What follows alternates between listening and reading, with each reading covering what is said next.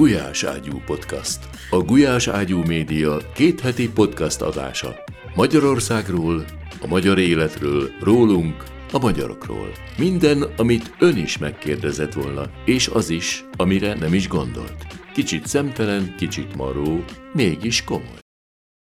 Üdvözlöm Önöket, Gulyás Balázs vagyok, jó, hogy itt vannak. Önök a Gulyás Ágyú podcast adását látják és hallgatják. Ez a beszélgetés videós formában a YouTube-on, hangzó interjúként pedig a Spotify-on és az Apple Podcast-en érhető el. Magyarországon nem mindenki engedheti meg magának, hogy fizessen a hírekért, ellenben fontos, hogy minél többen tájékozódjanak független hírforrásokból. Ezért döntöttünk úgy, hogy lapunk a Gulyás Ágyú Média cikkei, videói és az ilyen podcastok is mindenki számára ingyenesen érhetőek el.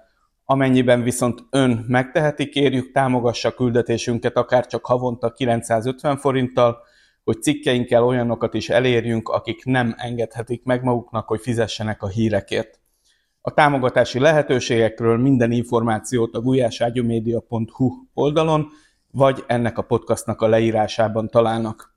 Hírportálunk aktuális cikkei közül kiemelem, hogy bár Gyurcsány Ferenc egy éve a Partizán műsorában megígérte, mégsem váltak meg egyelőre az apró villától, megszólaltattuk a DK elnökét ebben a kérdésben illetve szakmai díjat kapott a köztévé hírolvasója, aki annak idején bemondta, hogy kérdésekkel provokált az újságíró. És videóinterjút adott lapunknak Karácsony Gergely főpolgármester, akit az előválasztási kampányban kapott úgynevezett mikroadományokról is kérdeztünk. Szolgálati közleményeink után következik aktuális beszélgetésünk. Vendégem ezen a héten Lányi András, filozófus, író, és reneszánsz ember, ezt írtam ide magamnak. Vállalod? Csak nem. Szervusz András, köszönöm, hogy eljöttél. Szervusz Balázs. Az apropója a beszélgetésnek a, a most megjelent könyved, amit ajánlunk a nézőknek, hallgatóknak, aminek én már a címét is félreértettem, ha emlékszel a könyv bemutatóra. Úgyhogy, úgyhogy tudjuk ezt tisztázni? Ugye az, az a címe, az van ide a címlapra írva a te nagyszerű ám de komor fotód alá, hogy, hogy menekülés a győztesek táborából. Mit jelent ez a cím, meg kik azok a győztesek, miért menekülünk, üldöznek-e esetleg?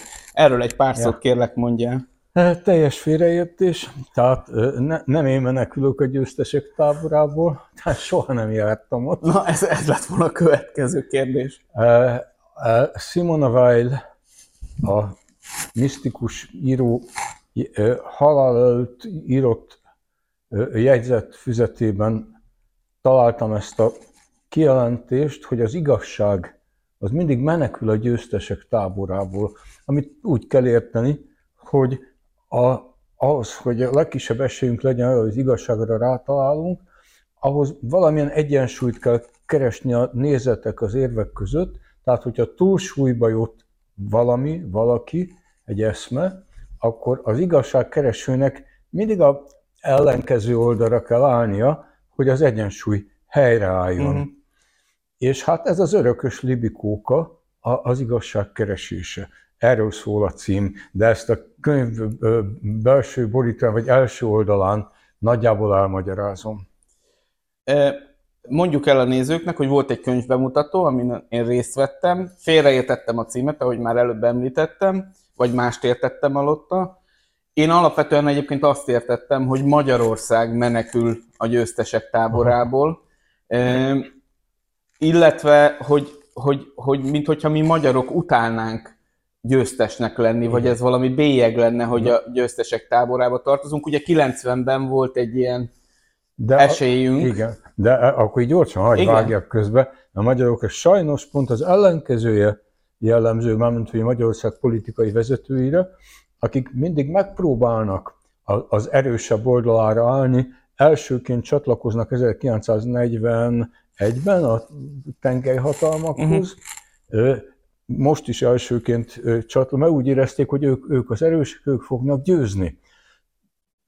Most is elsőként csatlakoztunk az új tengelyhatalmakhoz, a Kína, Oroszország és Irán és az iszlám diktatúrák közötti egyre nyilvánvalóbb szövetségnek vagy bűnszövetkezetnek próbáltunk az első tagjai és haszonélvezői lenni, de ezt éppen azért, mert ettől reméltünk sikert, gyarapodást, és ennek lesz ennek a rövidlátó és mélyen erkölcstelen helyzetértékelésnek újra és újra az az eredménye, hogy szégyenpadra kerülünk, és mint, mint csatlósok, vazallusok nyerjük el méltó büntetésünket. Ebből nekem két kérdés is adódik. Az egyik az, hogy biztosak lehetünk-e abban, hogy ők az erősebbek, mármint ez az, amit te most új tengelyhatalmaknak neveztél, ez a, ez a csoport, ez, ez, ez valóban erős, erősebbe, mint, a, mint mondjuk akkor mi a, a, nevezük a másik csoportot a nyugatnak, vagy a Igen. euróatlanti világnak? Igen. Igen. Szóval te ezt hogy látod? Mik az erőviszonyok?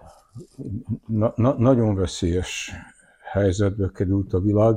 Tényleg csak ahhoz hasonlítható, amikor a japánok, náci Németország, a fasiszta Olaszország összefogott, a németek lerohanták egész Európát, és úgy, úgy ja, és még, még, még érvényben volt a Molotov-Ribbentrop paktum, tehát a Szovjetunió is, a másik nagy diktatúra is ebbe a branchba tartozott, ebben a pillanatban, tehát 1941 tavaszán, reménytelen túlerőnek tűnt a, a, a, a diktatúráknak a szövetsége. Uh-huh. És hát bizony, ha most körülnézünk a világ legerősebb gazdaság, a leg, leggyorsabban növekvő, a legerősebb gazdasága a, a, a kínai. A leg eltökéltebb te, expanzív ideológia az az, az iszlám fundamentalizmus. És hát a leghatalmasabb területen uralkodó, hagyományos világ uralmi álmokat kergető orosz szoldateszka, ez, ez a három erő együtt felfog, na, nagyon, nagyon erős, és ezzel szemben ma egy még megosztottabb, valóban mélyen dekadenciába hajló nyugat áll szemközt. Tehát akkor te nem vitatod ezt a dekadenciát, amit ugye a kormány oldalról kisé, kisé és a kisénél idézőjelet tettem ki felnagyítva. Nem ugyanazt értjük dekadencia alatt, uh-huh. ezt hangsúlyozom. Na, akkor kíváncsi vagyok, hogy te mit értesz alatta. Az, ahogyan a jobb és baloldali populizmusoknak a és az elektronikus médiának és az ipari tömegkultúrának a túlereje maga alá gyűri azokat a demokráciák, az Atlantik óceán két oldalán azokat a demokráciákat, akikről azt el se tudtuk volna képzelni. ez, ez egy, egy érett kultúrának bizony a válság, a hanyat, hanyatlás jele ez, ez a, tehát a, a populizmus, a félrevezetett és szükségképpen elégedetlen, dühött tömegek, és a, ezeket a tömegeket, a tömegindulatokra rájátszó politikáknak a vetélkedése ugyanígy jellemző a császárkori Rómára, a, a, az antik demokrácia, a görög demokrácia hanyatlási korszakára az antikvitásban. Igen, ez, ez, ez a hanyatlásnak a jele, válságjel, hozzátehetjük, hogy a nyugati vagy ez a keresztény európai civilizáció már átélt néhány válságot, és kimászott belőle hosszabb, rövidebb idő alatt kisebb, nagyobb áldozatokkal. Itt most a hosszabb idő és a nagyobb áldozatokra tippelek. Sajnos. Hogy folytassuk ezt a apokalipszis lovainak a hátsó, hátsó részén való üldögélést és onnan való észtosztást. De hogy látod, hogy ezt gondolom felerősíti a, az ökológiai szemlélettel való teljes nem törődés és, és belenyugvás abba, hogy, hogy megyünk előre? Vagy, vagy egyáltalán az is érdekel, hogy ez belenyugvás-e a nyugat részéről, vagy a, a mi, mi keresztény nyugati társadalmaink részéről, vagy egyáltalán nem is látják ezt a, ezt a gyorsvonatot, amin, amin, amin rohangálunk. De na- nagyon is látják. Hát azért ne felejtsük el, hogy a globális ökológiai válság felismerése, az erről való nyilvános beszéd, vita, az csak a nyugati civilizáció, vagy a nyugat tér felé megengedett, a környezet pusztításához ma már Kína, India, Brazília, Oroszország ö, nagyobb mértékben járul hozzá, mint a hagyományos demokráciák, még akkor is, hogyha ez utóbbiaknál a jólétnek nevezett tömegfogyasztás rettenetesen megnöveli ezeknek az országoknak a lábnyomát, de azért mégis a felismerés, a tudatosodás, a, a, a, a, az erről való gondol, nyilvános gondolkodás az a nyugati országok kiváltsága, és ott még ilyen látszatintézkedéseket is tesznek. Azt is kijelenthetjük, hogy az elmúlt 50 évben ott azért sok minden, sok apróság történt, ami előkészítene, előkészíthetne egy, egy fordulatot, azt az ökológiai fenntarthatóság irányába értett fordulatot, amit viszont lelassít és megnehezít a világgazdaság és a világ hatalmi vetélkedés logikája. Ebből egy csomó kényszerűség adódik, még ha nem mintha akarnának, de még ha akarnának, és nagyon nehezen tudnának elszakadni az anyaggal és energiával való mértéktelen pazarlás rendszerétől. Megvolna erre a lehetősége a nyugatnak, éppen Európának megvolna erre a lehetősége, hiszen Európa nagyjából önállátó lehetne, csak akarni kellene. Tehát kiszállhatna a mókuskerékből, és ebben egy csapásra összeomlana a kínai gazdaság. Mezőgazdaságilag, vagy iparilag, még, iparilag mondod, hogyha jól értem? Több, többé-kevésbé mindenben. A kajától, a, figyelj, mi van rajtam, a, a, ami, ami Európában, és főleg ami Magyarországon készült, az alsó nadrágomtól a cipőmig, a pulóveremig, minden vagy teljes egészében, vagy nagyobb részt külföldi, és pedig ázsiai manufaktúrákból uh-huh. került elő. Mi szükség erre? Mi az, amit ebből ne tudna a magyar gazdaság előállítani? És akkor még nem beszéltem a kajáról, ahol ez még nyilvánvalóbb, Igen. és amit mégis Afrikából, meg az ördög tudja, honnan hordanak ide. De nem lehet, hogy akkor a pulóvered mondjuk háromszor annyiba került volna, hogyha Magyarországon De, pont készült ezt, volna, pont nem Kínában, vagy nem tudom én hol, pont valahol Ázsiában? Hogyha az én hazai gyártású pulóverem háromszor ennyibe kerülne, akkor azon háromszor annyit keresett volna egy magyar munkaadó és egy magyar mhm, munkavállaló, uh-huh. és itt van víz, és akkor az én egyetemi oktatói fizetésem is a háromszorosa lenne. Pont ezt szeretném, ez egyik legrosszabb, de nagyon örülök, hogy szóba ez egyik legrosszabb duma a globalisták részéről, hogy akkor megdrágulna az élet. Az élet a gazdag országokban drága, a szegény országokban olcsó, de mi azt se engedhetjük meg magunknak. Meg le- lehet, és most akkor átlépek a másik szerepbe, az ördög másik ügyvédjének szerepébe, lehet, hogy háromszor olyan jól, vi- jobban vigyáznál rá, mert tudnád, hogy, hogy, hogy drágább volt, nem? És akkor kevesebbszer Igen. cserélnéd a, a, ezt a pulóvert. És, jo- és jobban vigyáznék arra a termőföldre, arra a városi infrastruktúrára, arra az oktatási rendszerre, eh, amiből az én jólétem fakad, mhm. mint így, hogy hát úgyse ez, mit számít ez, a lényeg az, hogy a gyerekem kiusson egy nyugati egyetemre, a lényeg az, hogy olcsón jöjjön be a marhahús Dél-Amerikából és az alsónadrág Kínából. Tehát ez felelőtlenné is tesz, nagyon jól látod. Majd még a győztesekre visszatérek, nekem nagyon beakadt ez a, ez a szó, meg egyáltalán érdekel ez a, ez a gondolatiság, de Előbb azt említetted, hogy a nyugati világban azért voltak apró lépések a fenntarthatóság felé. Mik voltak? De legyünk egy kicsit pozitívak, szálljunk le az apokalipszis lovainak a hátsó feléről.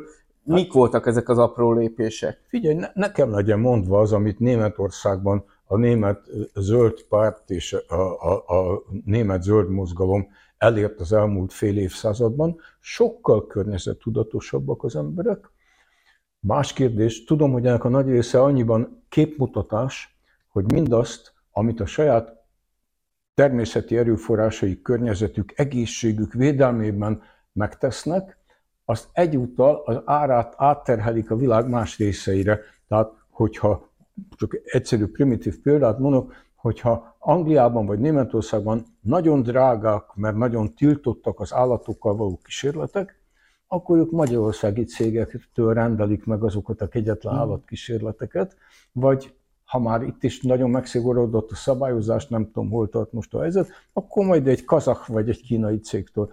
Ugyanígy telepítik ki azok a környezetszennyező üzemek, amelyek ma mondjuk Indiában elviseltetlené teszik a levegőt, vagy Kínában a talajvízszint drámai süllyedéséhez vezetnek, ezek persze európai licenszek, európai technológiákkal jelentős részben nagy az európai cégeknek a kitelepült gyáregységei. Tehát ezt tudom, de ez a önzés és képmutatásban már az is ennek van egy jó oldala, hogy ott már olyan emberek élnek, akik legalább a maguk környezetében megkövetelik, és a politikusaiktól, üzletembereiktől elvárják azokat a környezeti normákat, amelyeket mi még nem vagyunk hajlandók kikénsz, nem vagyunk képesek kikényszeríteni a mi vezetőinktől, ezért települnek ki mondjuk ezek az akkumulátorgyárak pont Magyarországra, tehát mértéktelenül környezetpusztító technológiáról van szó, és ilyen erőforrás zabáló, energia, víz zabáló technológiáról.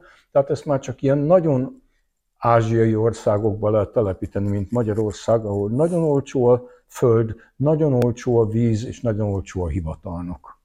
Menjünk tovább. Így írtam fel ezt a kérdést, nagyon sötét pillanataimban, így írtam fel a következő lépés, hogy van-e remény, vagy Magyarország elveszett. És itt nyilván gondolok a, a politikára, gondolok arra az aktuális esetre, ami, ami tegnap történt, amikor fölveszük ezt az adást, ahhoz képest tegnap történt az Európai Bizottságban, hogy a, a miniszterelnökünk kivonul a 27-ek közül, és Magyarország egy ilyen pária, ez nyilván bejárja a világsajtót, mindenki számára nyilvánvaló, hogy, hogy, hogy az általad a beszélgetés elején említett tengelyhatalmaknak zenélünk az Európai Unión belül.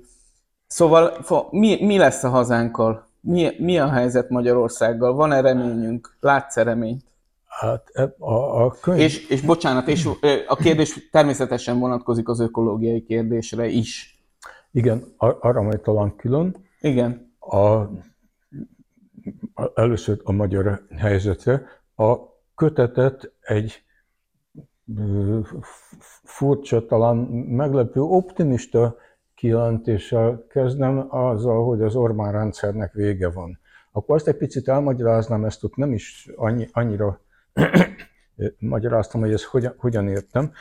Az Orbán rendszernek van vége, egy rendszernek akkor van vége, hogyha az nem működik. Attól, hogy Orbán Viktor újabb választásokat nyer, és egy más rendszer, a nyílt diktatúra rendszerében fenntartja a hatalmát, az más, mint amikor egy rendszer a maga működőképessége eredményeként van hatalmon. A, ez a, a, a változás, ami a legutolsó években következett be, az egyrészt a nemzetközi politikában, tehát a, az a politikai stratégia, amit a Orbán kitalált magának, az önhibáján kívül többé nem működik, tehát akkor a szakadék keletkezett a kelet és a nyugat között, amit már nem lehet áthidalni ügyes trükkökkel, és még ha ideig, óráig a német autóipar megértése tompítja is az európai politikában ma már egyértelmű elutasítást és megvetést, amit az Orbán kiváltott maga iránt, ez, ez, ez nem, nem ellensúlyozhatja azt a nyilvánvaló tényt, hogy Magyarország szinte észrevétlenül átigazolt a keleti diktatúrák táborába. Ez a dolog nemzetközi része. A hazai az egyrészt ugye, a Orbán rendszeren azt, azt neveztük Orbán rendszernek, hogy a névadónak sikerült kitalálni a paternalizmus, a tekintély uralmi rendszer és az egypárti demokrácia egy olyan változatát, ami megfelelően hasonlított a legszebb gulyás kommunizmusra, vagy a horti rendszerre. Ez a rendszer az elmúlt években átalakult, a, az ellenzék megfélemlítése, a parlament törvénygyárként való használata, az, az, az államigazgatás felforgatása, az alapvető közszolgáltatások, közlekedés, oktatás, egészségügy gyakorlatilag összeomlása a rendszer működésképtelenségét bizonyítja, és ezért kényszerült arra, hogy ilyen joviális, többekvési joviális, cinikus kádárrendszerből egyre inkább a rákosi rendszer felé masírozon. Tehát, a, Tehát pont fordítva haladunk, mint a kommunizmus? Most éppen visszafele megyünk uh-huh. az mhm. időben, ilyen is van a történelemben. A harmadik pedig, amire azt mondom, hogy az Orbán rendszernek vége van, hogy akárhogy csűrik, savarják a választási törvényt, amit mindig úgy fognak alakítani, hogy ahogy a pillanatnyi érdekeik diktálják, ugye ez már maga egy röhely, hát egy jogállamban ilyen nem fordulhat elő, ez egy, alig, alig leplezetten a szovjet vagy a kínai egypárti diktatúráknak a másolása hozzám képest Erdogán Törökország a mai demokrácia. Szóval ennek ellenére teljesen nyilvánvaló a közvéleménykutatási adatokból az, hogy az Orbán rendszer a pozitív támogatottságát már is elveszítette. A választók többsége nem akarja sem, tehát a választók többsége legfeljebb jobb hiány szavaz akár az, a kormányzó pártokra, akár az ellenzékükre, pillanatnyilag többsége a nem létező pártnak van. Igen. Pillanatnyilag többsége, a végére jöjjön valaki, aki Igen. nevű pártnak van, és a, a, ezeket nem csak a bizonytalan szavazókra gondolok, hanem gondolok arra is, amit a statisztika első lépésben nem mutat, arra, hogy jobb hiány, vagy éppen a másik oldal ellen, tehát leszavazok az Orbánra, hogy nehogy a Gyurcsány, leszavazok a mhm. Gyurcsányra, hogy nehogy az Orbán. Tehát ma már az Orbán rendszer addig tart, ameddig az ellenzék erős emberét Gyurcsány Ferencnek hívják, illetve addig tart, ameddig ugye a meggyőző politikai mozgalom nem lép színre, amely tisztességes, meggyőző, reál, reális üzenettel, javaslatokkal magához tudja vonzani ezt a példátlanul tömeges tartózkodást a mhm. létező pártoktól. De szerinted választáson legyőzhető ez a rendszer? És Tehát, ugye itt vissza... Igen? igen? Tehát ez a rendszer választáson legyőzhető. A jelenleg létező pártok, akiket parlamenti bábszínháznak szoktam nevezni, erre soha nem lesznek képesek, száz év múlva se lesznek képesek. Itt képességbeli probléma van? Leszámítva azt, amit előbb, tehát a gyurcsány jelenséget most nem figyelembe véve, képességbeli problémák vannak? Hogy látod? Ezt nem egyszerűsíteném le, azt, hogy ilyen rossz képességű emberek ből rekrutálódik akár a kormányoldal, akár az ellenzéki oldal a, a parlamentnek, ez nem ok, ez következmény. Tehát azt kell megnézni, hogy miért menekül a politikától az értelmiség, miért menekülnek a fiatalok a politikától, esetleg más, most egyre inkább más országokba menekülnek, hogy miért tartózkodnak a tisztességes emberek ettől a nyilvánvalóan tisztességtelen sportáktól, amivé a politika vált. De hát ez valóban hosszú árnyalt elemzést igényelnek, különben mi magunk is demagóga válunk. Természetesen a, a, a, a magyar értelmiségnek a gyávasága, passzivitása, tehetetlensége ebben jelentős szerepet játszik. Tehát mi itt a képernyő két oldalán, kedves nézők és kedves riporterek és kedves Lányi András, mi messze menően felelősök vagyunk ezért. Én is egy kicsit, ahogy a Beatrice énekelte, amikor még, amikor még jó volt a Beatrice. Milyen lenne az a Magyarország, amit te, amiről te álmodsz? És akkor most akár be is hozhatjuk ezt az ökológiai szempontot, amit kihagytunk az imént Magyarország vonatkozásában. De nyilván elsősorban politikailag kérdezem, de mindig érdekel az ökológiai szempont is. Igen. Tehát nem most fogok kormányprogramot hirdetni. Még nem? Nem, nem, nem. nem. De, de azt mindegy esetre mondanom, hogy ez a, a zöld program, meg a Magyarország jövője, ez nem két különböző dolog, hogy hát azért vegyük nézzük az ország reális érdekeit, és azért adjunk egy kicsit a zöldeknek is, hanem nem létezik más ökológiai program, mint azoknak az életlehetőségeknek a jó kihasználása, amelyekkel mi magyarok rendelkezünk, és, és nincs más politikai alternatíva a 21. században, mint az úgynevezett ökológiai politika. Ha jól látjuk, hogy egy politika mindig ott kezdődik, hogy ki az ellenség. Bocsánat, de minden politika ott kezdődik, hogy tudom, hogy ki az ellenség.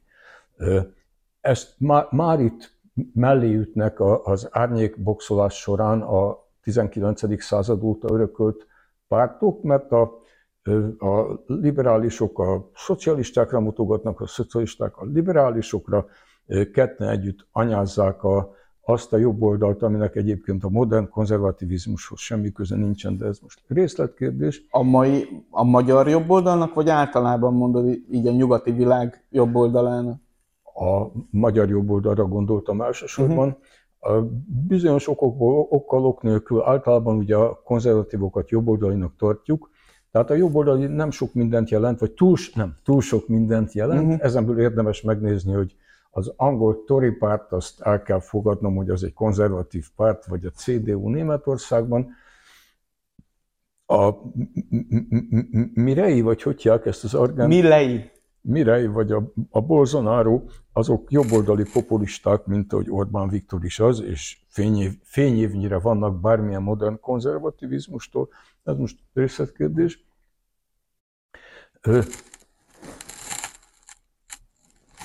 egy, egy ilyen realisztikus program, tehát magában a gazdasági global, tehát a, a, a, a, a mostani gazdasági világrendben látja a fő akadályát a kibontakozásnak. Ez alatt értem konkrétan a példátlan, az emberiség történetében példátlan összpontosítását a vagyonnak, a fegyvereknek, a tudásnak, információnak, kommunikációs hatalomnak egy rendkívül szűk, vékony csoportnak vagy hálózatnak a kezén, amelynek a fő tulajdonsága az, hogy tőlünk fényévnyi messziségben van, személytelen, ezért befolyásolhatatlan automatizmusokról van szó, nem gonosz személyekről, hanem automatizmusokról, amihez a gonosz személyek legfeljebb ügyesen alkalmazkodnak, és hogy ez teljesen kivette a kontrollt a kezünkből. Tehát az ökológiai politika célja, vagy ha úgy tetszik, egy magyar nemzeti politika célja először a önrendelkezés visszaszerzése, de nem az, amit a szuverenitás védelmi hivatal fecseg, ami egy politikai propaganda. Nekünk nem az Európai Uniótól kell megvédeni a szuverenitásunkat, hanem abból azoktól a világuralmi erőktől, amelyek közül mi most konkrétan éppen bújunk bele az oroszok segébe, meg a kínaiak segébe, tehát az ellenkezőt csináljuk. A szuverenitás védelmi hivatalnál először fel kell jelentenünk a Fidesz nevű pártot és vezetőjét, amelyek veszélyeztetik, sőt lehetetlenné teszik a szuverén magyar politizálást, amelynek az egyetlen reális lehetősége jelenleg az Európai Unión belül van, amely a tagállamoknak egy közösen gyakorolt szuverenitása, ami a mai világpolitikai helyzetben az észszerű mérete a szuverenitásra, önrendelkezésre képes közösségnek, ezt most Európának hívják, tele van mindenfajta egymással veszekedő emberekkel, ugyanúgy, mint Magyarország, akiknek szót lehet és kell érteni egymással. Tehát antiglobalista, és valamilyen az Európát reformáló politikának kéne lenni annak, aminek a fő célja az, hogy valóban visszanyerjük az rendelkezést a saját erőforrásaink között, fölött, és valóban a helyi társadalmak, a szegediek maguk döntsenek Szeged sorsáról, és ne a pesti pártközpontokban mondják meg, hogy ki indíthat jelöltet a most pont egy ellenzéki város mondtam, de ez tök véletlen volt, de ebben egyébként nincs különbség ellenzék és nem ellenzék között, pont, pont Szeged egy kicsit önjáró. Tehát a, a városok, falvak maguk dönthessenek, hogy az általuk ismert emberekből válasszanak vezetőket, hogy az országok maguk döntsenek, és persze a, a, a kisebb közösségek is az erőforrásaikról, ugye az iskoláról, az iskola ügyben a tanárok, diákok, szülők döntsenek az egészségügyben, a betegek és az orvosok képviselője jusson szó. Tehát ez minden, minden szinten a központosításnak, a központi bürokráciáknak a korlátozása és a, az érintetteknek, a szenvedő, érintett és hozzáértő helyi embereknek a, jog, a visszajelzése a jogaikba. Az ökológiai politika lényege, amit most nem ezért kis előadást szeretnék tartani, ez körülbelül annyi, amit a Jonathan Poritzre hivatkozva szoktam mondani, hogy egy ökológiai párt hatalomra kerül, akkor az első legfőbb dolga az, hogy megnézze, mi az, amit hogyan szabadulhat meg a hatalomtól, hogyan adhatja vissza a ráeső hatalomnak azt a részét, amiben nem ő az illetékes, azoknak, akiknek az kiár. Tehát pontosan az ellenkezője annak, amit ma a magyar kormány csinál, hogyan lehet az önkormányzatoknak, a szakmai szervezeteknek, kulturális szervezeteknek, egyéni vállalkozóknak a piacon, hogyan lehet mindenkinek visszaadni az erőforrásait, a jogait, a valódi lehetőségét arra, hogy a jogaikat érvényesítsék, és egymással megegyezzenek, vagy vetélkedjenek. Ennek a visszájára fordítása, ami nagyon egy ilyen hagyományos demokrácia, és persze a kisvállalkozók szabad versengése irányába változtatna az országot, szerintem ez az a politika, ami, a, a, ami felé el kellene indulni. Érdekes módon ezt így világosan se az ellenzéken nem fogalmazza meg senki, se a kormányon, miközben a választási ígéretekben ezek rendszerint felszoktak bukkanni, talán a, 2000, a Fidesz programjában utoljára 2010-ben. Akkor még volt program. Hát program az mindig van, itt valakivel iratunk egy programot, úgyse olvassa senki. Ezekben az írásokban is, de, de általában is a te megnyilvánulásaidban mindig ostorozod azt, hogy, hogy erre az Orbán kormány rájátszik a szolidaritás hiányára, hogy a magyar társadalom talán a legkevésbé szolidáris társadalom Európában. Szerinted egy ilyen társadalomban a belátható időn belül hogyan lehet mégis közösséget építeni? Hogyan lehet ö, ö, közösségeket kialakítani bizonyos ügyekért? Hát hallottam veled egy interjút, és mélyen egyetértettem, amikor azt mondtad, hogy, hogy még talán pislákol az a láng, hogy amikor építik az akkumulátorgyárat egy, egy nagyváros környékén, akkor a nagyvárosban az anyukák, meg mindenki a gyerekeikért talán megmozdulnak, de, és itt következett az a rész, amivel mélyen egyetértettem, hogy de már a város másik végén lévő anyukák már nem érde, anyukát már nem érdekli, mert nem befo- azt hiszi, hogy nem befolyásolja őt, meg a gyerekének az életét, hogy mondjuk a város keleti felén mi történik. Szóval egy ilyen országban, ami ennyire atomizálódott, hogyan lehet közösségeket építeni? Hát azért azt is látni kell, hogy az elmúlt évben ezeken a tanár-diák tüntetéseken hónapokon keresztül, egész tanéven keresztül imponáló sokasága a tanároknak, diákoknak és szülőknek állt ki egymásért.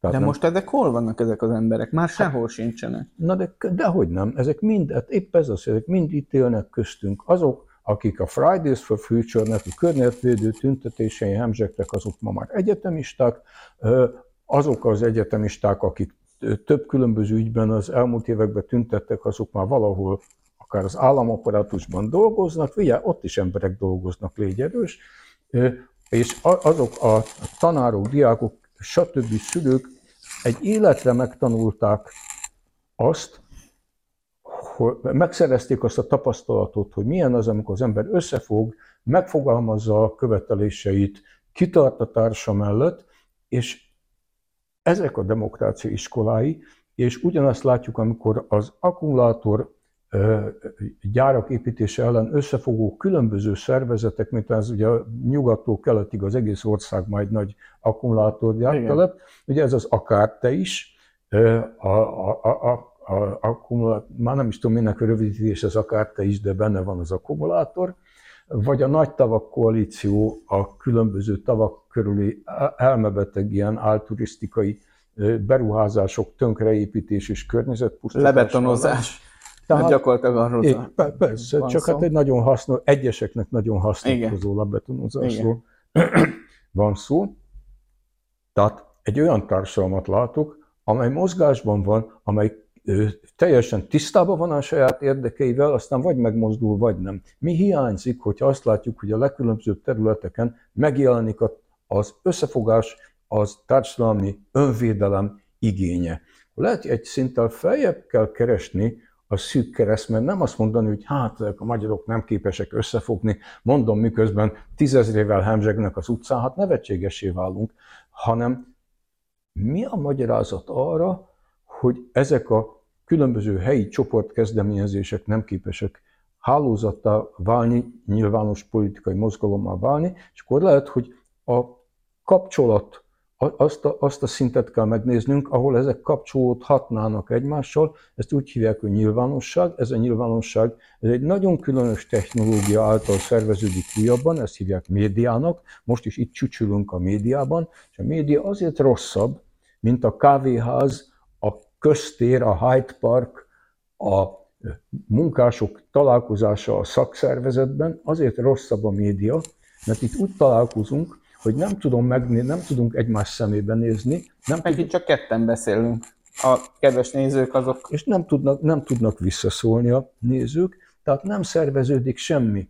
Ha elégedetten hazamegyünk, jól megmondtuk már megint, ők meg, na hát ezek most megmondták megint, aztán mi változott, tehát mindenki egy kicsit frusztráltan, csalódottan hazamegy, és nincs folytatás. Tehát meg kéne találni, hogy hogyan lehet az úgynevezett közösségi médiát, ami mindenre alkalmas, csak közösség teremtésre nem, ezt szeretném kurziválni. Tehát mégiscsak meg kéne tanulni domestikálni a közösségi médiát, hasznosít, hasznosítani és ember. De akkor ez szerint lehetne, hogyha lehetne, jól értem, azt lehetne, mondod? Természetesen lehetne. Ebben a döntő szerepe nyilván a, a, a független média maradék harcosainak van, helyzetük kétségbejtő, és minden intézkedés megtörténik, hogy tovább romoljon. Ezt köszönöm, hogy nem nekem kellett Igen. elmondanom. Hát ez, hogy így na de hát hogyan, Balázs, innen szép győzni. Azért csináljátok, azért csináljuk. Tehát, hát meg egy hazánk van. Igen. Tehát, tehát a, nem, nem a nulladik lépés, lehet, hogy a második lépés hiányzik, az, amikor az országos sztrájkát tud. Szóval nézd meg, hogy Csehországban vagy Olaszországban, tulajdonképpen bárhol egy ilyen helyzetben ezek a mozgalmak egymásra találnak, ugyanilyen, ugyanilyen helyzetben 5 percen belül ott van az országos sztrájk, vagy valamilyen országos tüntetéssorozat, vagy az egész Isztambul kitódul az utcára, amikor egy parkot be akarnak építeni. Igen. Most az, hogy ez nekünk miért megy nehezebben, vannak történelmi okai, a könyvem tele van ennek az elemzésével. Röviden azért elmondod, mert ez szerintem egy rettentő izgalmas dolog. Csak nagyon röviden. Tölgyesi Péter is beszél erről egyébként. Ö, mindenki többen köztudott dolog. Hát elénekled a himnuszt, már az egész kölcsei verset, és már tudod is, hogy miről van szó. Szóval ami a, a újkori magyar történelem, ami lényegében a török hódítással 1526-tal kezdődik, mert a korábbiakkal megszűnt a folytonosság, vágyainkban, álmainkban és nosztalgiáinkban van. Tehát az új magyar történelem a megosztottság története, amelyben egy mindig szétdarabolt ország, így vagy úgy szétdarabolt ország tanulta meg a másik magyarban felfedezni, felismerni a saját ellenfelét. És ez marhára megy nekünk most már.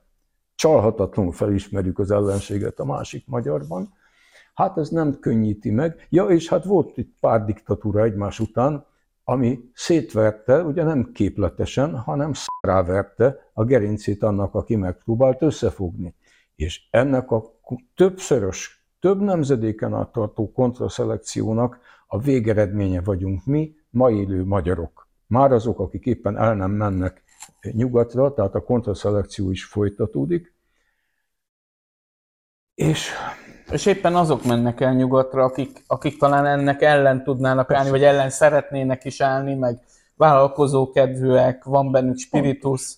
Így van, mert azt mondják, hogy miért áldozom én magam az én szeretett hazámért, amikor ma már annyira könnyű elmenni, annyira könnyebb, annyival nem könnyű, de annyival könnyebb, mint régen, új életet kezdeni egy új országban, ahova kimentem csak tanulni, de aztán megtaláltam ott életem párját, vagy a hivatásomat, vagy egy jó munka lehetőséget, Igen. és ott ragadtam. Általában avval mennek el, hogy majd hazajönnek, és általában nem jönnek haza, mert tessék szembenézni. És valóban azokat veszítjük el, akik a, a, akik a megújulásnak a motorjai lehetnének. Hát ez is benne van a pakliban, megint csak azt tudom mondani, hogy innen szép nyerni. És e, ez a folyamat is már tart legalább száz esztendeje, és hát mégis újra termelődtek a jobbító kezdeményezések, újra és a, a reménytelen küzdelmekhez újra és újra született egy nemzedék. Bízunk, bízunk benne, és hát főleg magunkban kellene bízni, vagyis nem latolgatni a jövő esélyeit, hogy akkor most hány százalék, hanem azt mondani, és ebben a szar helyzetben te barátom, melyik oldalra állsz, és mit vállalsz, mit akarsz csinálni holnaptól kezdve. Ez az egyetlen reális kérdés. Két gondolatom jött azzal kapcsolatban, amit most elmondtál. Az egyik az, hogy talán másfél-két hete voltam Iváncsán, ahol talán az első már megépült akkumulátorgyár van, és ugye fő alatt már, már működik is, vagy van egy ilyen előműködés. Ott volt egy közmeghallgatás, András, és én arra számítottam, mint újságíró, hogy ott majd dühös embereket találok, és akkor ezt jól be lehet mutatni, hogy mi, micsoda felháborodás van. Nagyon sokan megjelentek a közmeghallgatáson, ugye a, a, a polgármester nagyon is támogatta ezt a, ezt a projektet, Fidesz által támogatott országgyűlési képviselőjelölt volt korábban. Rettentő sokan eljöttek, ez egy kis falu, ami mellett van egy hatalmas robosztus, tehát tényleg aki teheti, menjen el Iváncsára és nézzen meg, és, és nem, nem kell nekünk itt egy órás podcastokat fölvenni, ahelyett menjen el oda, és nézzen meg, hogy ott ö, hogyan arányul a, az akkumulátorgyár mérete, meg a környezetszennyezése, meg minden, az a futurisztikus táj, hogy jön ki a füst belőle, meg mit tudom én, hogyan arányul ahhoz a 2000 fős faluhoz. Na most ebbe a 2000 fős faluba sokan, tehát ahhoz képest, ami, ami, ahogy Magyarországon zajlani szoktak ezek a dolgok, sokan eljöttek, voltak 150-200-an, szerintem abban megegyezhetünk, hogy ez, ez jelentős tömegnek számít egy ilyen kis faluban. Ugyanakkor dühös emberekkel nem találkoztam, nagyon picit, hogy mondjam, ö, aggájaikat kifejező egy-két ember felszólalt, de igazából az egész dolgot lezavarták fél óra alatt. Ennyi volt. Tehát eh, nem, nem biztos, ha akarsz, és megköszönöm, hogyha reagálsz erre is, de nem, ezt csak Igen. elmondtam, mint élményt, egyébként élő videóban fönn van a Facebook oldalamon, megnézhetik. Nézd, minél, minél kisebb a település, annál kisebb a valószínűsége annak, hogy összeáll egy ilyen tudatos, érvelni képes és kellőképpen felháborodott civil ellenállás a Győr, Szent Iváni, vagy Igen. a Mike, Debrecen mellett a Mikepércsi történet, vagy a Budapest közeli Gödi történet azért nem egészen így nézett ki. Tehát általában úgy tűnik, hogy vagy most Miskolc közelében, vagy Alsó Zsolca, vagy Felső Zsolca, bocsánat. Azt hiszem alsó, de igazából. Igen, ezekben az esetekben hát harciasabb ellenálló mozgalmak bontakoztak ki, és szerintem inkább ez a jellemző. Ebből, ebből több ilyet találtam. Úgyhogy hát ez a helyi embereken is múlik. Illetve még egy gondolat, és akkor nézzük most a pozitív oldalát a dolgoknak. Ez a szolidaritás hiánya, amiről beszélgettünk, meg tényleg a, szerintem az egyik fő üzenete a könyvnek, meg az írásaidnak talán ez.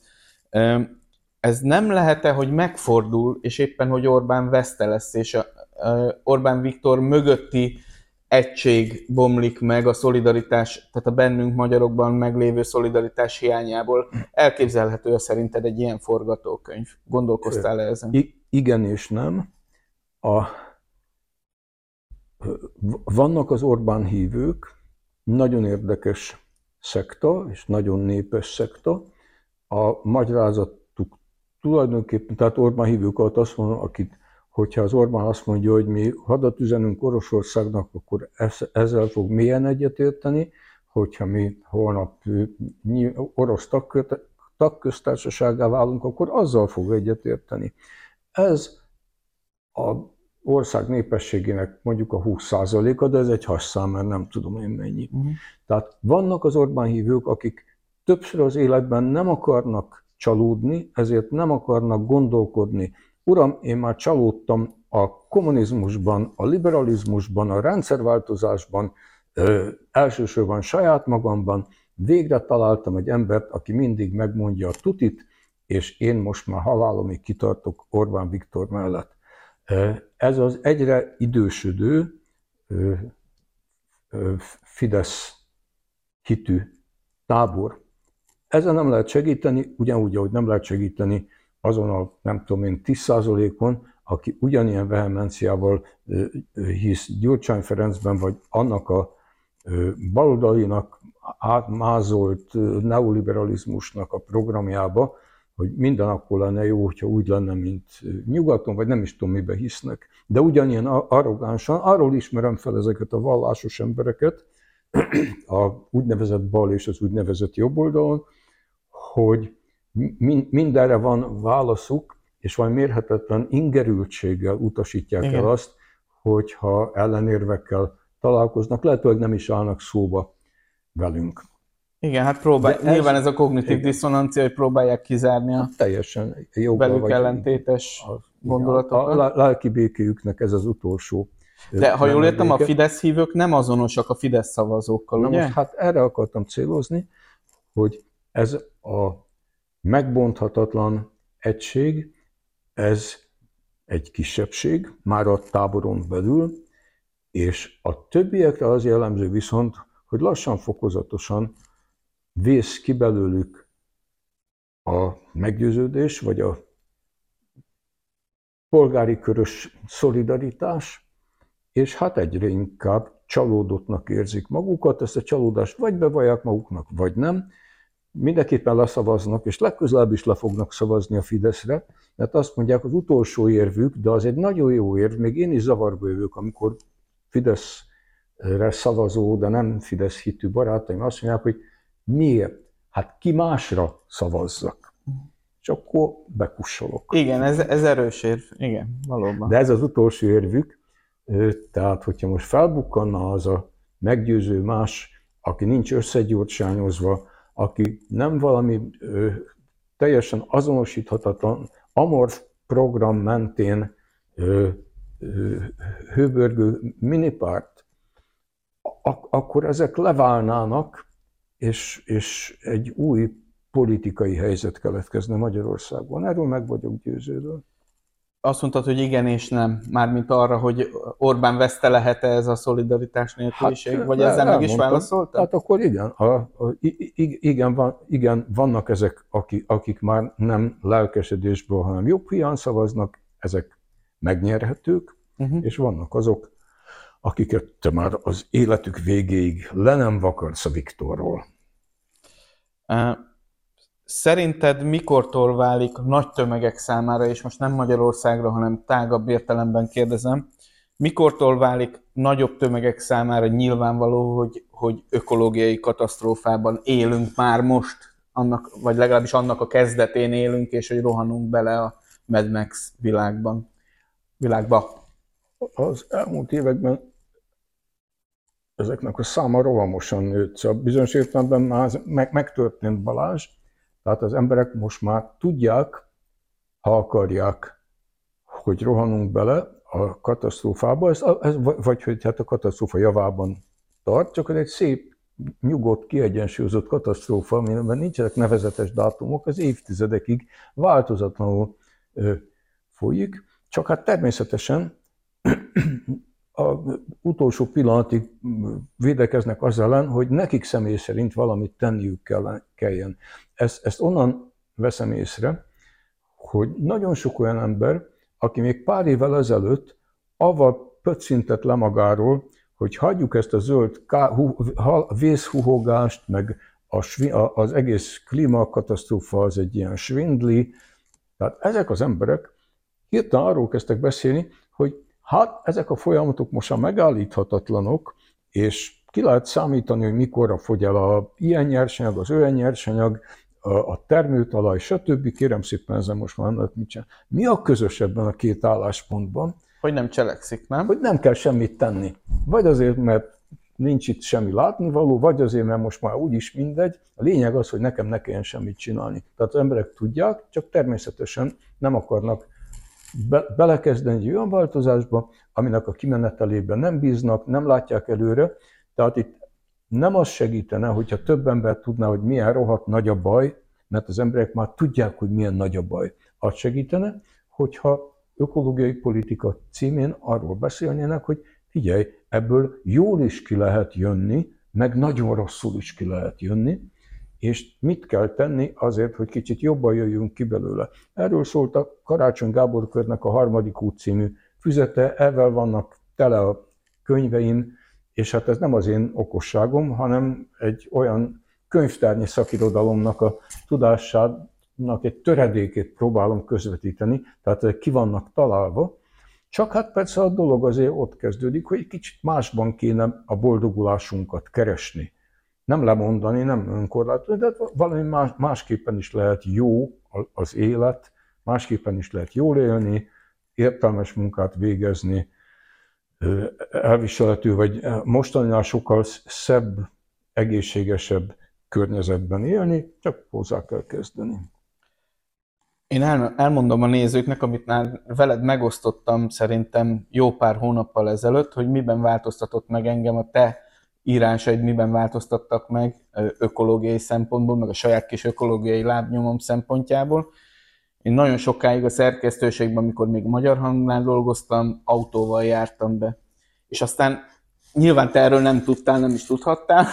Aztán volt egy beszélgetésünk, ami podcast beszélgetések indult, aztán, aztán végül írott interjú lett belőle, és annyira mély benyomást tett rám az a, az a beszélgetés, hogy, hogy onnantól kezdve letettem, letettem az autót. Hát hogy jövök én ahhoz, hogy igaz, hogy te nem is tud, tudsz az én autós útjaimról, de, de hogy hát mit szólna ehhez Lányi András, hogyha tudná, hogy én autóval járok be a szerkesztőségbe, ez, ez volt az agyamba. Ezt megőriztem, megőriztem ebben a helyzetben is, amikor az egyes fővonalon, ahol én járok, az egyes fővonalon ez az áldatlan helyzet volt a vonatpótlókkal, mit tudom mindig ez volt az agyamban. Mit szólna hozzá a lányi, hogyha tudná, hogy én beülök az autóba. Jó, finomítom, ez hozzájárul azért a magyar független média anyagi lehetősége is befolyásoltak, de, de te voltál a nagyobb.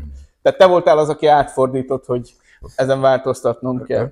És erre büszke vagyok, meg te is büszke lehetsz arra, hogy ilyen hatással, hogy valaki. Roppant megtisztelő, nagyon büszke vagyok rá, de tulajdonképpen annak örülnék jobban, hogyha azt mondanád, hogy hát kalkuláltam és rájöttem, hogy, hogy árérték arányban nem éri meg autóba ülni. Tehát amennyi az életem idejéből a pénzemből elvisz a közlekedés, a személygépkocsoló közlekedés, az már nem is éri meg. És hát persze az is jó lenne, hogyha ennek tudatában a tömegközlekedési hálózatokat úgy fejlesztenék, a, amit el, szinte csak elhatározás kérdése, de hát nyilván egy olyan ország, aki akkumulátorokból és autóiparból akar megérni, ott szándékosan és tudatosan szorítják háttérbe a tömegközlekedést, és rohasztják le a magyar államvasutakat, ugyan úgy, ahogy a megújuló energiákat is üzletileg igyekeznek minél rosszabb üzleté tenni, hiszen mi atomerőművet akarunk építeni. Tehát ez részben az egyén döntése is, hogy kiszáll az autóból, részben azért tipikusan egy olyan kérdés, amely politikai elhatározást igényel ma már. Még egy kérdést fel akarnék vetni. 2050 látom én egy olyan fordulópontnak, amikor ha változtatunk, akkor, akkor akár pozitívan is kijöhetünk, ahogy imént mondtad, ha nem változtatunk, és most itt az egész világról beszélünk a, a hozzáállásunkon ezekhez az ökológiai kérdésekhez, akkor, akkor nagyon rossz lehet. Egyrészt kíváncsi vagyok, hogy osztod-e ezt a körülbelüli dátumot, sokkal korábbi, vagy... Nem, nincs, nincs, ja, neve, nincs nevezetes dátum. Ha jövőre, az egy kicsit jobb, mint hogyha két év múlva, uh-huh. ha két év múlva, az sokkal jobb, mint hogyha húsz év múlva. Akkor Tehát másképp egy kérdezem. Szép lassú romlás. Másképp kérdezem, ha változtatunk, akkor milyen világban élünk 2050-ben? Van erre, gondolkoztál -e ezen?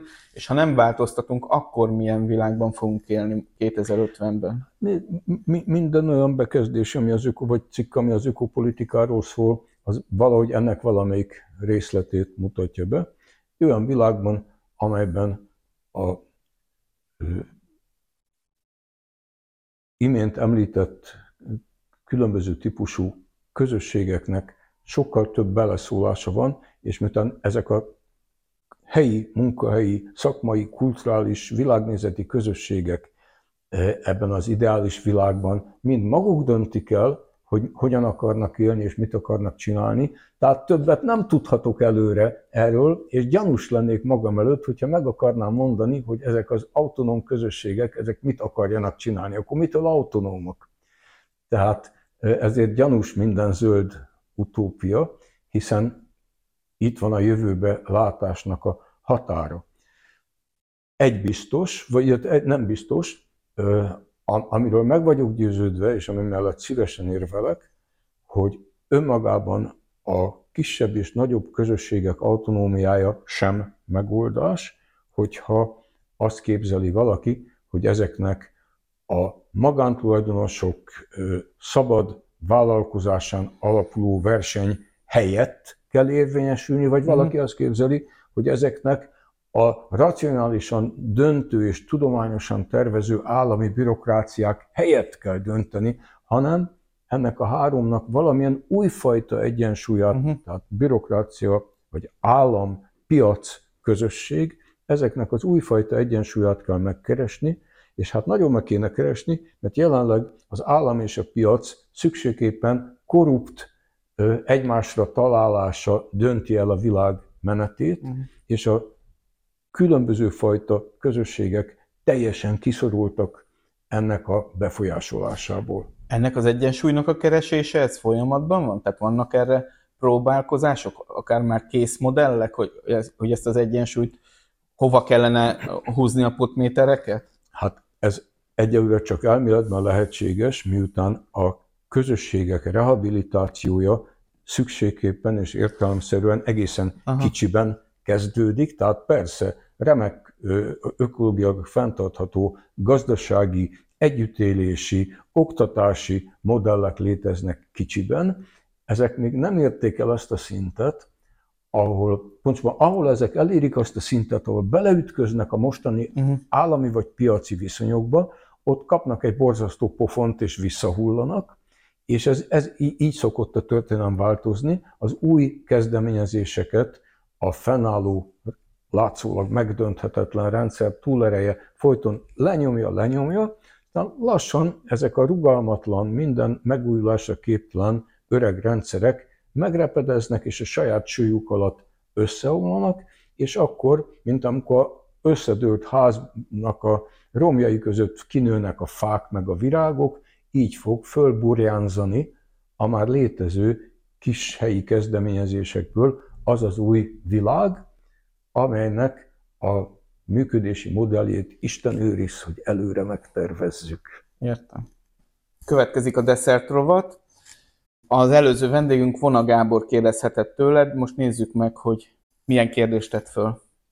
Lányi András ökofilozófiai szemlélete nagyban alapoz, vagy alapozna a helyi kezdeményezésekre, a helyi civilekre, a lokális akciókra, és ezért az lenne a kérdésem, hogy a másik reformkor által javasolt pártmentes önkormányzatiság mennyire feleltethető meg, vagy mennyire illik bele ebbe a filozófiába, amelynek ugye az a lényege, hogy a pártokat, mint jelölő szervezeteket kivennénk az önkormányzati választások jelölő szervezetei közül, és kizárólag helyi civil szervezetek vagy független helyi civil személyek indulhatnának az önkormányzati választáson. Tehát az lenne a kérdésem, hogy ezt támogatná Lányi András. Ezt kérdezte tőled volna Gábor, mit válaszolnál neki? Támogatnám, ha volna realitása. Ó. Oh itt és most.